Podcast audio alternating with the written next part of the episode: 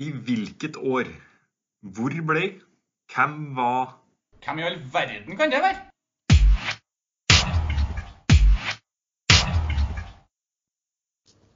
Hei og hjertelig velkommen til Idrettslinja med meg Mats Eid Bjørseth og min gode venn Per Asbjørn Solberg. Dette er del to i vår episode om spansk fotball. Og hvis du ikke har hørt del én ennå, så anbefaler vi jo at du gjør det. For der går eh, Per Asbjørn og vår gjest i dag, Petter Veland, gjennom noen hint på den quizen jeg laga om spansk fotball. Dette er altså da delen hvor vi går gjennom fasiten på quizen og Per og Petter sine svar, og vi skal da kåre en vinner av de toene. Selv om favorittstempelet utvilsomt ligger på en av dem. Er dere klare, gutta? Kjør på! Kjør. Ok, I, I spørsmål 1 da, så lurte jeg på hvor mange EM- og VM-gull Spania har totalt i løpet av alle år. Og her gir jeg ut ett poeng for riktig antall EM-gull og ett poeng for riktig antall VM-gull. Og Petter, du kan få starte med ditt svar. Ja, altså De nylige her er jo EM i 2008, VM 2010 og EM 2012. Eh, som jo er de man har eh, friskt i minne. Eh, som da er tre. Men de har et, et fjerde som skjedde for ganske lenge siden. Og det var jo EM i 1964. Ja, eh, jeg har eh, svart eh, ett VM-gull. Og så var det jo de to EM-gullene på rappen, og så mente jeg de hadde tatt det tidligere, så jeg har gått for tre der. Ja, så Da har dere begge svart tre EM-gull og ett VM-gull, og det er korrekt. To av to på begge to i spørsmål én, Da. God start. Og så skulle vi til VM 2018, og jeg lurte på hvem det var Spania røyk mot i åttedelsfinalen. Ja, eh, her hadde jo den kampen mot Portugal i gruppespillet, som Det da endte vel Spania opp som gruppevinner, men de hadde jo ikke sånn helt 100% overbevist i gruppa. Og så er det jo som Petter var inne på i del 1, at man trodde jo det skulle bli greit i sluttspillet, men der møtte de et Russland som eh, ja, i noen mesterskap så virker det vel som de har litt god løpskapasitet, da. Så Spania fikk seg en overraskelse her. Jeg mener det var Russland de røk mot. Ja, de røyk etter straffesparkkonkurranse. Ja, det er riktig. Russland slo ut Spania på straffa. I eh, spørsmål tre så gikk det igjen an å ta med seg to poeng hvis man har eh, navnet på den spilleren som har flest landskamper og flest landslagsmål for det spanske herrelandslaget. Ja, flest landskamper var jo eh, Xavi og så Iker Casillas. Eh, men har jo nå da blitt eh, forbigått av en mann som eh, snart er mestskårende òg, hvis han eh, holder trøkket oppe. Det er Sergio Damos som har spilt flest kamper. Eh, men han har nok litt for langt opp til David Villa, som jeg tror er den som har skåret flest. Ja, jeg har òg gått for Ramos med flest kamper, og han er vel snart europeeren med flest kamper. Det er vel Buffon foran, så vidt jeg vet. Eh, Så på flest mål så er det David Villa. Han har jo gått over 0,5 i snitt, og han spilte jo er borti 100 landskamper, tror jeg. Så jeg vet han er foran Torres, som vel var den andre hadde litt i tankene her. Ja, her er dere nok en gang på ball begge to. Sergio Ramos har 168 landskamper og med det flest for Spania. David Villa har 59 landslagsmål og har da rekorden for flest. Det betyr to av to igjen til begge to. Og så var han Per hardt ut og meldt på spørsmål fire. Han mente han skulle få tre av tre poeng. Eh, Det var hvis du hadde navnet på de to lagene, altså to spanske lag som møttes i Champions League-finalen i eh, 2016, i tillegg til hvilket stadion denne kampen ble spilt på. Ja, det var vel da Real Madrid og Atletico de møttes på mitt kjære San Siro. Ja, det er helt riktig. 1-1. Og han som da var gift med Miss Belgia og uh, feira på den måten han gjorde, var jo Jannik eh, Ferreira Carasco. Ja, og eh, tre av tre poeng til begge to. det. Real og Atletico spilte mot hverandre på San Siro. Så da har begge full pott på de fire første. Det er ikke verst. Ramos han skåra vel både i denne finalen og den i 2014. Det er helt riktig.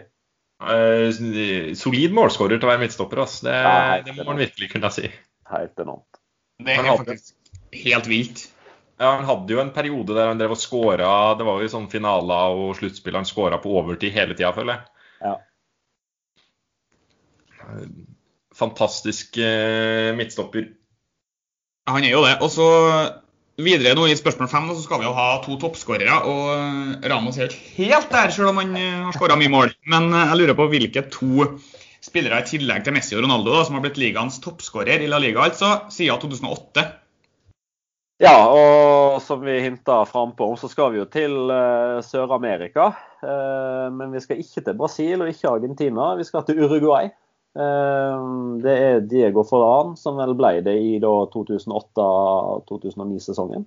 og Luis Suárez, som vel ble det i kan 17-18, mon tro. Her frykter jeg at jeg går på dagens første poengtap, for jeg har svart Luis Suárez. Han hadde jo 40 mål eller noe sånt den ene sesongen, så han er jeg trygg på. Og så var det Radamel Falcao som var min andre mann. Eh, Forlan er nok eh, dessverre fasit her. Han er der, Per. Det er, ja, først og fremst så har dere begge riktig på Luis Suárez som en av dem. Og så er det Diego Forlan, som Petter var inne på, i 08-09-sesongen, som var toppskårer i La Liga. Så da har vi dagens første skilnad mellom dere. Jeg tror kanskje ikke vi får dagens andre i spørsmål seks, for der skulle jeg ha um, forrige La Liga-spiller som vant uh, Ballon d'Or før Messi og Ronaldo begynte å dominere. Ja, eh, der var det jo Som du var inne på, så er jo Messi og Ronaldo de begynte å dominere i 2008. Før det så var det Kaka i 2007. Og så skal vi da tilbake til Canavaro i 2006, som var Real Madrid-spiller på det tidspunktet. Men, men, der finnes det, det er helt riktig. Men der finnes det jo faktisk noen som hevder at det er, det er litt rart og egentlig litt dumt at Real Madrid skal få den æren. For alt han gjorde der, var jo for Italia og Juventus. Og av den grunn så ble han henta til Real Madrid, og så fikk han trofeet. Og hvis, ja. vi skulle, hvis vi skulle regna det sånn, så vi, skulle vi tilbake til Ronaldinho i 2005. Det er korrekt, men eh, det var, jo, det var jo litt av greia med spørsmålet og at man eh, Kanskje noen eh, tenkte tilbake på Ballon d'Or-vinnere og kom på Canavaro, men tenkte at han spilte i Juventus fordi det var der han Kanskje dem og Italia, som dere nevner, han var best. Men han var altså Real Madrid da han fikk Ballon d'Or. Så det er korrekt. Og så I spørsmål sju så skulle vi fram til en nordmann som hadde et ja, ikke veldig kjent kanskje for nordmenn flest låneopphold i Spania en sesong i 2010. Ja. Eh, og det ble som sagt med de fire La Liga-kampene, hvis jeg ikke husker helt feil. Og Det er jo snakk om eh, venstrebekken til Molde, eh, vel både før og etter. Det er Knut Olav Rinderøy. Yes, det samme har jeg havna på. Hvis ikke Peder hadde nevnt han i innledninga til del 1, så hadde jeg aldri i verden kommet på at han var i spansk fotball. Men det står i Rinderøy hos meg òg. Ja da, det er riktig det at Knut Olav Rindarøy var en tur innom Spania. Han var på lån i Deportivo la Coronia en sesong. Og så går vi videre til spørsmål åtte, da. Og det er vel kanskje en av dagens enkleste.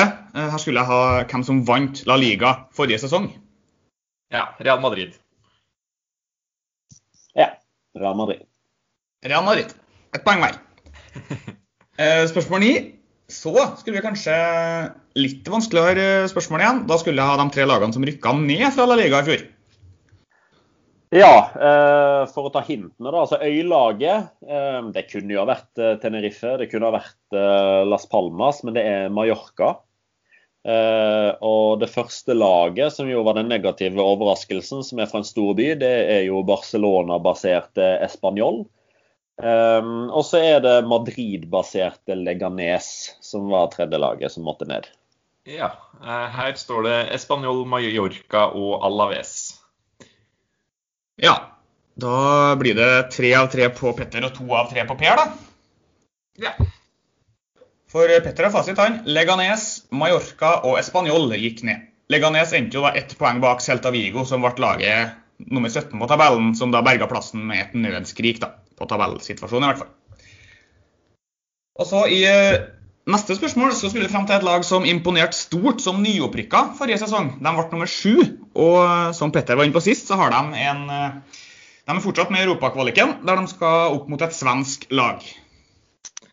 Ja, der har jeg svart Chetaffe. De gjorde en veldig bra sesong, i hvert fall, vet jeg. Så Eh, er det jo litt sånn Alle svarene mine stemmer ikke helt overens her. For jeg har vel dem på et annet svar her òg som tyder på at de ikke var nyopprykka. Men jeg kommer ikke på noe bedre. Eh, ja, det, det, er riktig forbokstav. Eh, de begynner på G. Eh, og det er den klubben som ja, Den største stjerna der nå må vel sies å være Roberto Soldado, og det er Granada. Det er Granada, vet du. Og der er jeg litt skuffa over at ikke hintet med Vassendguttene kom jeg, da. jeg tenkte det hadde blitt litt for enkelt, for kan ikke absolutt alle den? Jo, det, da hadde jeg tatt det, det tenkte jeg. Men det er i hvert fall ett poeng til Petter og null til Per. I spørsmål 11 så går det an å ta med seg to poeng, et halvt poeng per riktig lag. og Der skal jeg ha de fire som skal delta i denne sesongens utgave av Supercupen i Spania. Ja, og det er jo da de to lagene som ble nummer én og to forrige sesong i La Liga. Det er Real Madrid og Barcelona. Og så er det da denne myteomspunnede cupfinalen som vi aldri vet om finner sted eller ikke. Der eh, pressedekninga i Norge da naturligvis hadde vært pga. Martin Ødegaard og hans eh, daværende klubb, Real Sociedad, som eh, skulle opp i et heidundrende Baska-derby mot rivalene fra Bilbao, nemlig Atletic Klubb. Her følger jeg fasiten og har eh, svart de samme fire lagene. Og det er de fire lagene som også gir to av to mulige poeng i spørsmål 11. I eh, spørsmål 12 så skulle vi til Champions League forrige sesong. og Der lurte jeg på hvilke to lag da fra Spania som røyk ut av åttedelsfinalene mot henholdsvis City og Atalanta. Ja, der hadde vi jo Josip Ivisic da, som var helt fantastisk i det ene oppgjøret mellom Atalanta og Valencia. Som da er det ene svaret her. Og så er det Real Madrid som røyk mot Manchester City. Ja, det er helt riktig. Kommentert eh, begge to eh, i, i, vår. Så det hadde vært litt, eh, litt dumt om jeg ikke hadde huska det. ja, her er dere eh, på riktig kurs begge to. og Det er da Real Madrid og Valencia som er riktig. I tillegg røyker jo da Barca og Atletico i kvartfinalen mot uh, to tyske lag, Bayern og RB Leipzig. Stemmer. Ilicic, forresten. Deilig at han uh, ser ut til å returnere til fotballen. For det var en periode her det så ut som han uh, kanskje ikke hadde så mye lyst og vilje til å fortsette å spille fotball. Men uh, han skal visst være aktuell for troppen til Atalanta igjen i dag. Så håper vi får se han på banen, for det var en artist i fjorårets Champions League.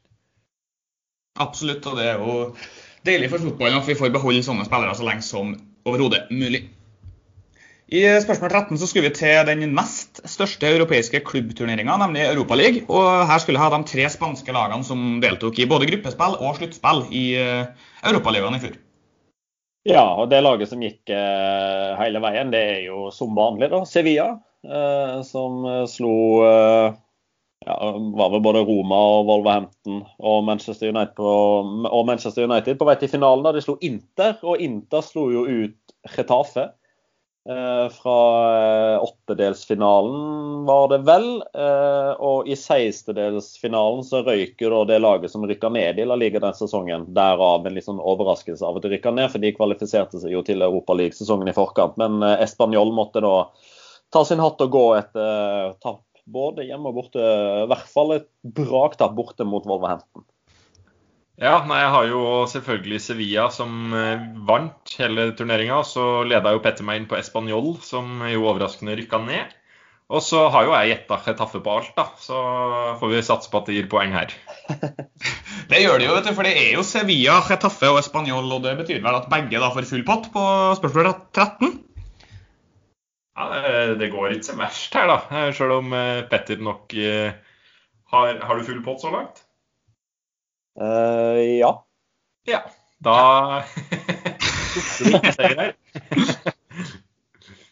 I, I, spørsmål 14 så nå er vi inne i den kategorien der jeg har laga fire nøtter der vi skal fram til spansk legende. Og I den første av dem så skal vi fram til en midtbanespiller som fikk 40 A-landskamper for Spania. Han spilte for Valencia, og han ga seg da i 2008 mens han spilte i en engelsk klubb. Hvem skal vi fram til her, Per? Ja, her skal vi frem til Gaisca Mendieta. Som uh, Han skulle ha holdt seg i spansk fotball, for det var vel der det var best å være. Og han var vel på lån tilbake var det til Barcelona og spilte jo omtrent fast uh, der òg. Så uh, hvis han bare hadde holdt seg til spansk ball, så hadde det kanskje vært en litt lengre karriere på det helt øverste nivået. Ja, det gikk vel så der i Lazio og Middlesbrough, som vel var to av de andre klubbene som han, som han var i. DJ Gaiska. ja, det er Mendieta som er riktig der, ja. Og han avslutta jo i Middlesbrough i England, da. Og da var jo ikke akkurat noen toppklubb, dem. Så han, når han da har spilt i Barca og gjort det bra, f.eks., så sier det seg sjøl at det å da avslutte eller spille i Middlesbrough over lenge til, kanskje ikke så bra som han kunne ha forventa. Nei, og det Valencia-laget der på ja, slutten av 90, tidlig 2000, det var jo et veldig bra lag. Ja, det var de jo helt klart. I, eh, I, spørsmål 15 så skulle vi til en målskårer. Han har 27 landslagsmål for Spania. Han har eh, spilt eh, en del for Real Madrid, hvor han har skåra 72 mål totalt. Og han har også spilt i både liga og Premier League. Hvem skulle vi fram til her? En spiller som avslutta karrieren i lyseblått i Frankrike, Petter? Ja, og da analyserte jeg meg fram til at det var Marseille. Uh, og eh, disse seriemålene for, uh, for Real Madrid uh, leder meg inn på mannen som da Faren til barndomskompisen min, Ove Bolstad. Hver gang han satte ballen i mål, så var det én arm i været, og så ropte han 'Fernando Morientes'. Ja, nei, her var jo min første tanke Javier Saviola. Og så slo det meg jo at vi er i kategorien spanske legender, så da hadde det vært litt dumt å svare en argentiner. Så jeg har òg havna på Morientes etter litt hinting om hodestyrken her. Ja, og det gjorde du lurt i, Per. Det er Fernando Morientes vi skal fram til her. Han var jo innom Liverpool òg, så han har også spilt i Premier League, som var et av vinterne. Og i eh, Spørsmål 16, den tredje av legendene her, da, det er en uh, spiller som i dag er trener, og som spilte mesteparten av sin karriere i en av de aller største klubbene i Spania. Avslutta i Bolten, og han ble kalt El Jefe på banen. Hvem skal vi fram til her, Per? Ja, Det første navnet som datt inn her, det var jo merkelig nok Francisco Pavon, som vel var i Real Madrid en stund der på tidlig 2000-tall. og men han ble jo ikke en legende. Uh, Fernando Hierro lurer jeg på om kan være mannen som avslutta i Bolten. Det kunne ha vært Ivan Campo, uh, for han hadde òg samme variant. Men uh, da regner jeg med at håret hans hadde vært en del av spørsmålet. Hintet. Han hadde jo verdens største afrohår. Men ja, det er nok Fernando Hierro som da fikk landslagsjobben i Spania som, eh, altså som ny landslagssjef i Spania bare én dag før de skulle spille den første kampen mot eh, Portugal, etter den famøse sparkingen av eh, Julen Lopetegi. Ja, der er dere på ball begge to. Det er Fernando Hierro som er riktig i spørsmål 16. Den siste legenden vi skal fram til, er vel en kanskje, en av de kanskje den aller enkleste av de fire her. Her er det en som spilte 510 kamper for sitt kjære lag, før han fikk en eh, ganske brå og trist slutt i klubben sin da han gikk til en annen ganske stor klubb i nabolandet. Hvem skulle vi fram til her, Petter? Du, her skulle vi fram til eh, Iker Casillas, eh, som ble omtalt som en muldvarp av José Mourinho. Han mener at det var han som drev og lakk lagoppstillinger og, og diverse, og var plutselig bak en ganske beskjeden uh, burvokter med navn Antonio Adan i keeperkøen i Real Madrid. og Derfra ut så skjønte man jo at dette, dette var starten på slutten. Ja, Det var forferdelig trist å se hvordan Casillas eh, sin avskjed i Real Madrid var. Eh, virkelig ikke verdig en så stor spiller. Og så fikk han jo en fin avslutning på en måte i Porto, sjøl om det var litt helseproblematikk osv. der. Så var det vel i hvert fall litt mer verdighet i det. Ja, det er riktig som dere sier at vi skal til Iker Casillas. En eh, enormt god keeper på sitt beste og en, en stor legende for alle tider i spansk fotball. I spørsmål 18 så går det faktisk an å ta med seg fire poeng. Altså det neste vi skal til nå. Der skal vi til norsk fotball og Sandefjord. Og jeg lurer på hvem som trener Sandefjord, og hvilke tre spanske spillere han har eh, i troppen sin. Ja, her har vi jo Martin Sifuentes som er trener. Og så har jeg bare kommet opp med Pau Mårer og Enrik Valles, Men uh, det er vel sikkert noe flere Eller det er jo helt sikkert DNT, da. Men uh, der har ikke jeg kontroll. Jeg har òg Martin Marti Sifuentes. Eh, som jeg håper enten blir værende i Sandefjord eller finner seg en annen norsk klubb å trene. Jeg føler han har veldig mye bra å komme med på vegne av norsk fotball. Han som har spilt sammen med Mark Råka tidligere, er jo Rofo. Ganske sikker på at han fortsatt er i Sandefjord. Og så henter de jo en, en ny en nå for ikke, så, for ikke, så, veldig lenge siden. Jeg husker han skåra på straffen mot Brann, hvis jeg ikke husker helt feil, tidligere i sommer. Som heter Celorio.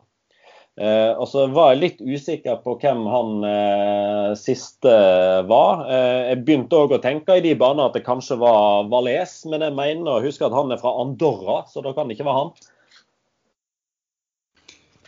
Ja, har du et forslag på den tredje, da, eller? Eh? Nei, jeg får jo bare svare Valais, fordi han er fra nabolandet. Så det er liksom det nærmeste jeg kommer. Ja. Det er, ja, Først og fremst så er det Martis Ifuentes, en fantastisk fotballtrener som trener Sandefjord. så Den har dere begge.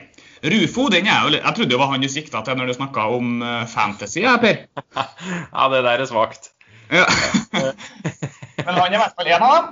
Og så er det, som eh, Petter er inne på, Marcos Celorio ble henta eh, i inneværende sesong. Spissen.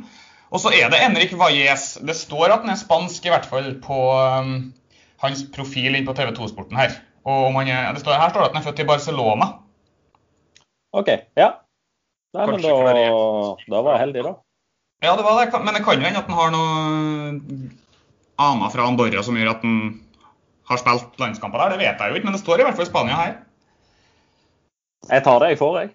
Ja, du får jo fullt opp. Altså. Det er jo ikke noe klag på det. og Per får jo poeng på den, så sånn sett så kom dere godt ut av den usikkerheten, om vi kan kalle det det.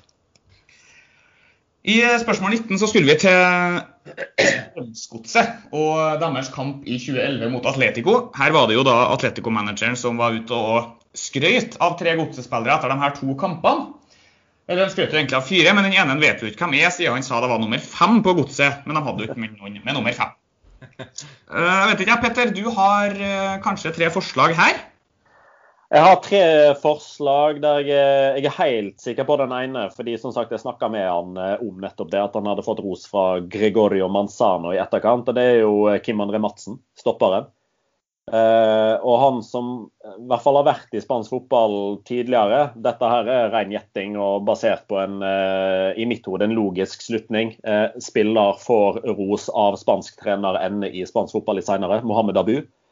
Uh, den siste har jeg ikke peiling på, uh, så der blir det ren gjetting. Uh, og jeg mener å huske at han som er høyreback der nå, fortsatt jeg håper jeg var høyreback da, godeste Wilsvik. så jeg svarer de tre.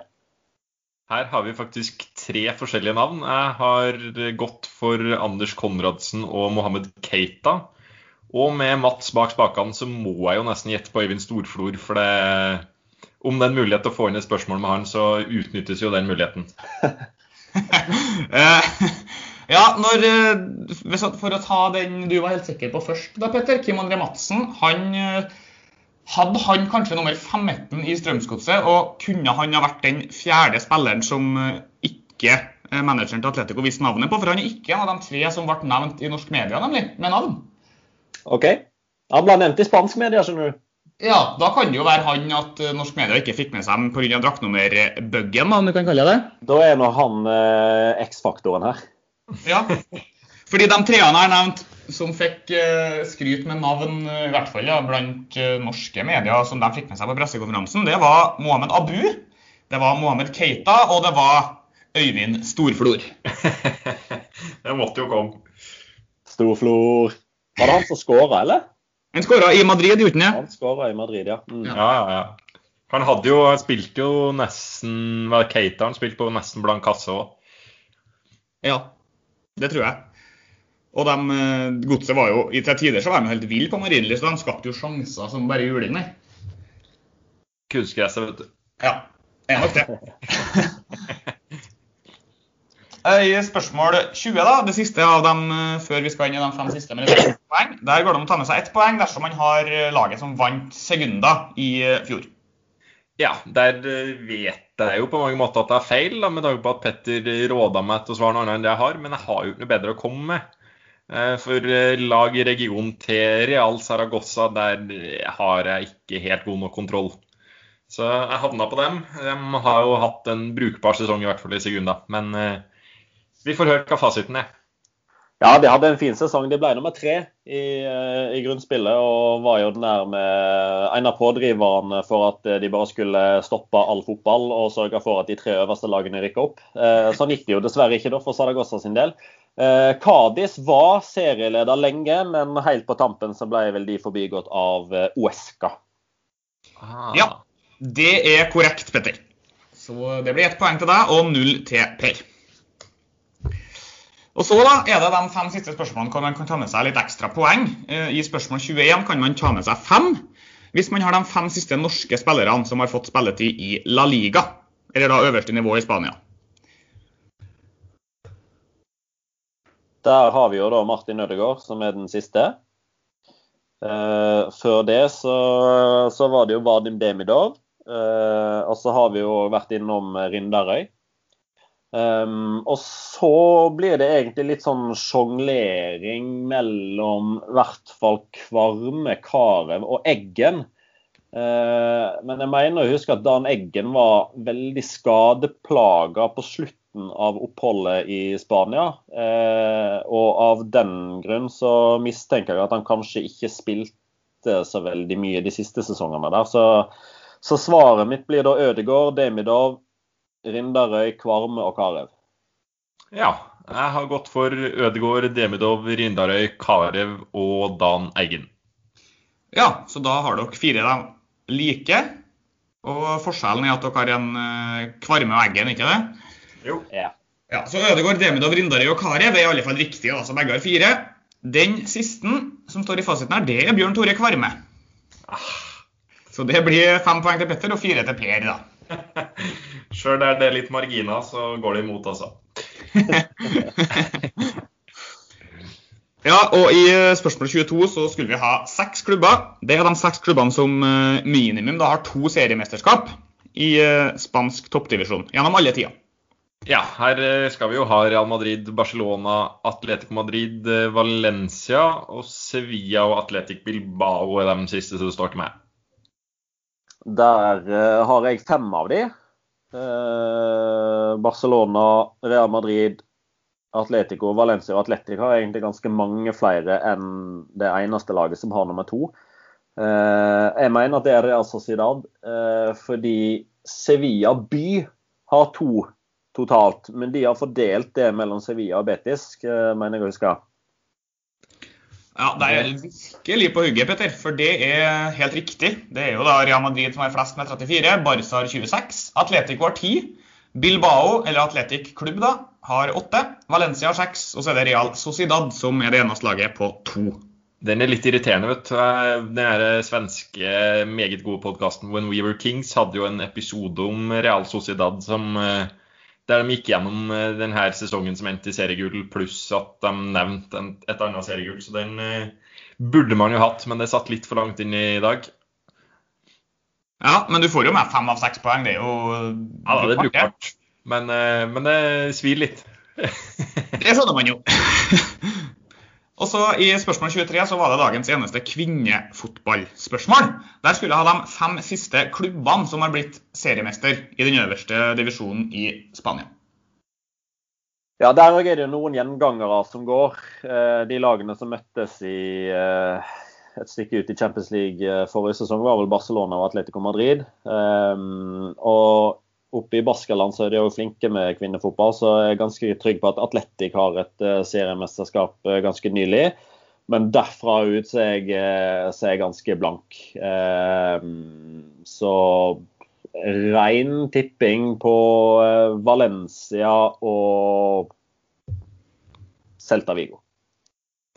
Ja, her er Atletico og Atletico Madrid da, og Barcelona ganske klink.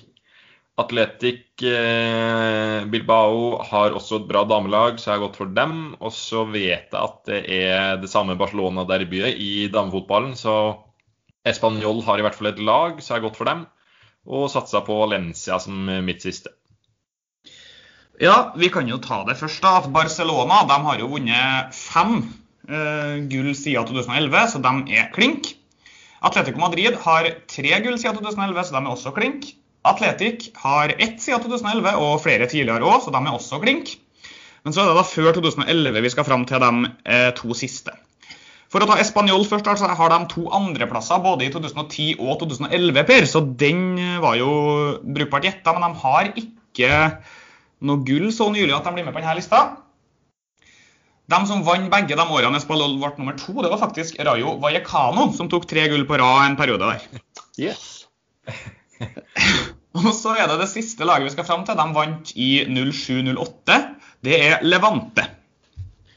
Her er det særdeles imponerende om noen dunker full pott. Ja, det er hatten av i så fall.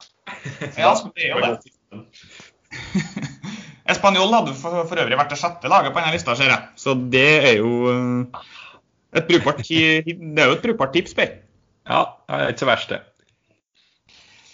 I, da har vi faktisk kommet til dagens nest siste spørsmål. Og her skulle vi ha de fem dyreste overgangene inn til spansk fotball før, før, eller i løpet da, av forrige sesong. Ja, da har de jo ikke rangert rekkefølge, men sånn som jeg kommer på dem, så skal vi jo ha Joao Felix her, som eh, jo erstatta Grismann i eh, Atletico så var jo Grismann ikke med, for det var bare overganger inn til spansk fotball. Så da er Eden Hazar og Frenkie de Jong de neste. Og så hadde jo Real Madrid en del sånn relativt store signeringer i litt samme prisklasse, men jeg har gått for Ferland Mendy og Eder Militao. Ja, det er mye likt her. Det er mye likt her. Eh, jeg har slitt litt med å skille disse Real Madrid-signeringene. Hvem var det som betaler mest? Eh, hva var sånne variabler? Eh, er det kun overgangssum som blir regna hos Transfermarkt, eller er det totalpakken? Men Joao Felix var den dyreste, iallfall. Og så det Nazard og så Frenkie de Jong. Uh, leste i går faktisk at uh, Lukajovic koster 60 millioner euro. Det er iallfall mer enn Mendy og Militao. Så han blir min nummer fire. Eh, og hvem som var dyrest av eh, Mendy og Militao er ren gjetting. Eh, jeg slår kron og mynt her, sånn imaginært, og jeg lander på Mendy. Ok, Vi tar det fra topp, da, og her er summene i euro fra transfermark. Det er Joao Felix på 126 millioner, som er på klar Eller er faktisk ikke så klar heller, men førsteplass. Antoine Griezmann da, han var jo ikke fordi at overgangen gikk mellom to spanske klubber. men Han var på 120 mil og hadde ligget på andreplass hvis han hadde vært med, men han er jo da ikke blant de her fem. Eden Hazar er den nest dyreste blant de her, på 115 mil. Frenkie de Jong kosta 75 og er da på tredjeplass. Som Petter nevner helt korrekt, så kosta Luka Jovic 60 millioner, og han er da på fjerdeplass. Og så skiller det to millioner euro mellom Eder Militao og Ferland Mendy. Og det var Eder Militao som var Bitte litt dyrere enn venstreback, Mendy. Ah. Fire av fem på begge. Ja. ja. Jovic han har faktisk vært så dårlig at jeg tenkte ikke på han engang. han har floppa totalt. Ja, det, det, er virkelig flopp. Han har jo vært litt rykta til Milan nå på en låneovergang. Så om det skulle bli en sånn overgang, så får vi håpe han klarer å løfte seg litt. Men det er interessant at eh, Militao eh, danker Mendy ut der, for da føler jeg at jeg i hvert fall har eh, mine ord i behold med at det er ingen av disse her som virkelig har stått til forventningene. Joao, Felix er fortsatt veldig spennende, og det samme er Frenkie de Jong, men ingen av de var liksom de fyrte ikke på alle sylinderne. Edna Hazard stor skuffelse. Luka Jovic blir jo glemt av en veldig oppegående fotballperson. Og Militao er fortsatt tredje valg. Ja, det er jo, det er jo helt riktig. Det er jo, Azar har jo blant annet har vært helt en skygge av seg sjøl. Han har vært mye skada? Ja, jo, han har det. Eh, jo, han har det, men eh, det var han jo liksom nesten aldri i Chelsea. Eh, så da er det nok litt sånn den eh, livsstilen man har lagt seg til, og kostholdet man har lagt seg til etter at drømmen gikk i oppfyllelse, som kanskje har fått noen negative konsekvenser. Det var vel en liten mage der som tyda på at uh, sommeren før Real Madrid-overgangen kanskje ikke hadde vært den sunneste. Det er en grunn til at hver gang Real Madrid uh, legger ut lagoppstillinga si på, uh, på, Twitter, så er de første 15-20 svarene er McDonald's-logoen.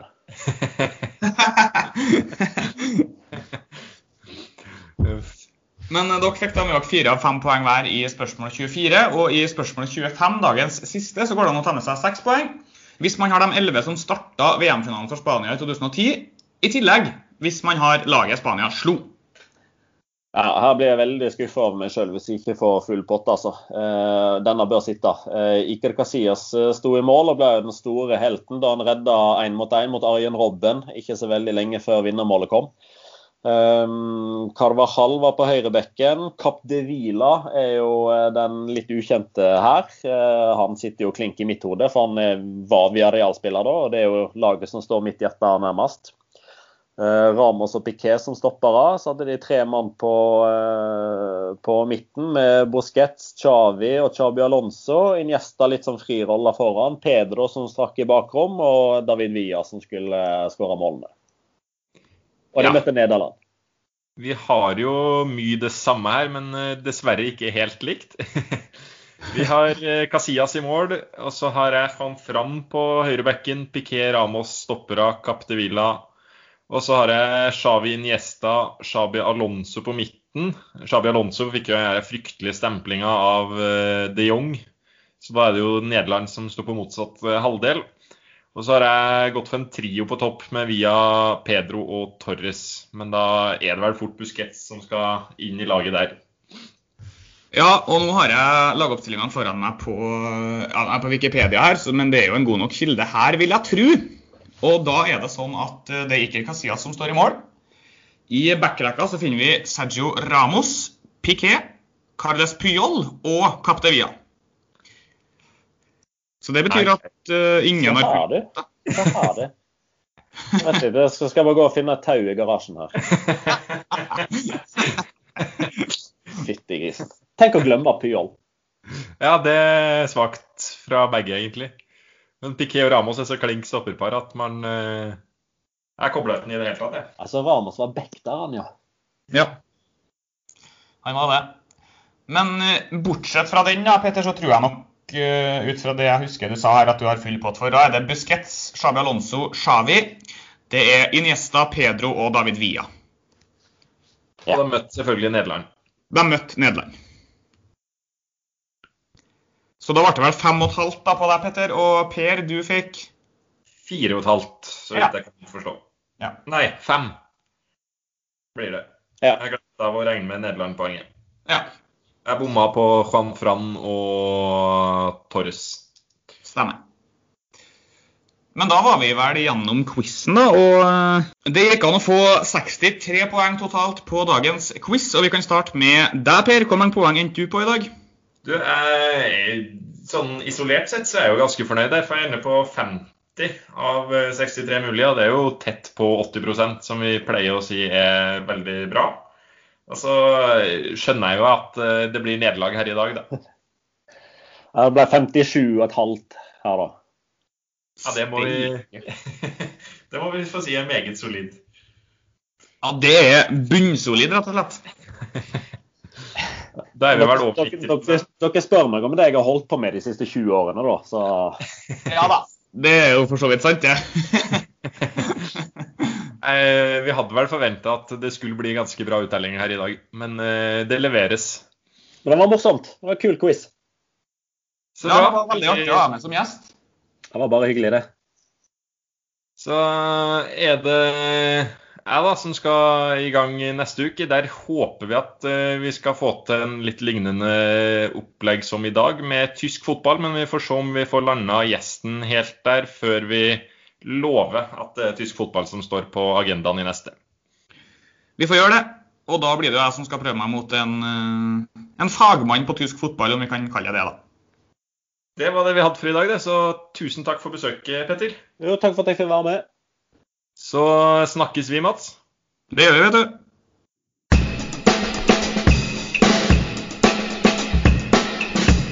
Vi setter stor pris på om du også ønsker å følge med oss videre.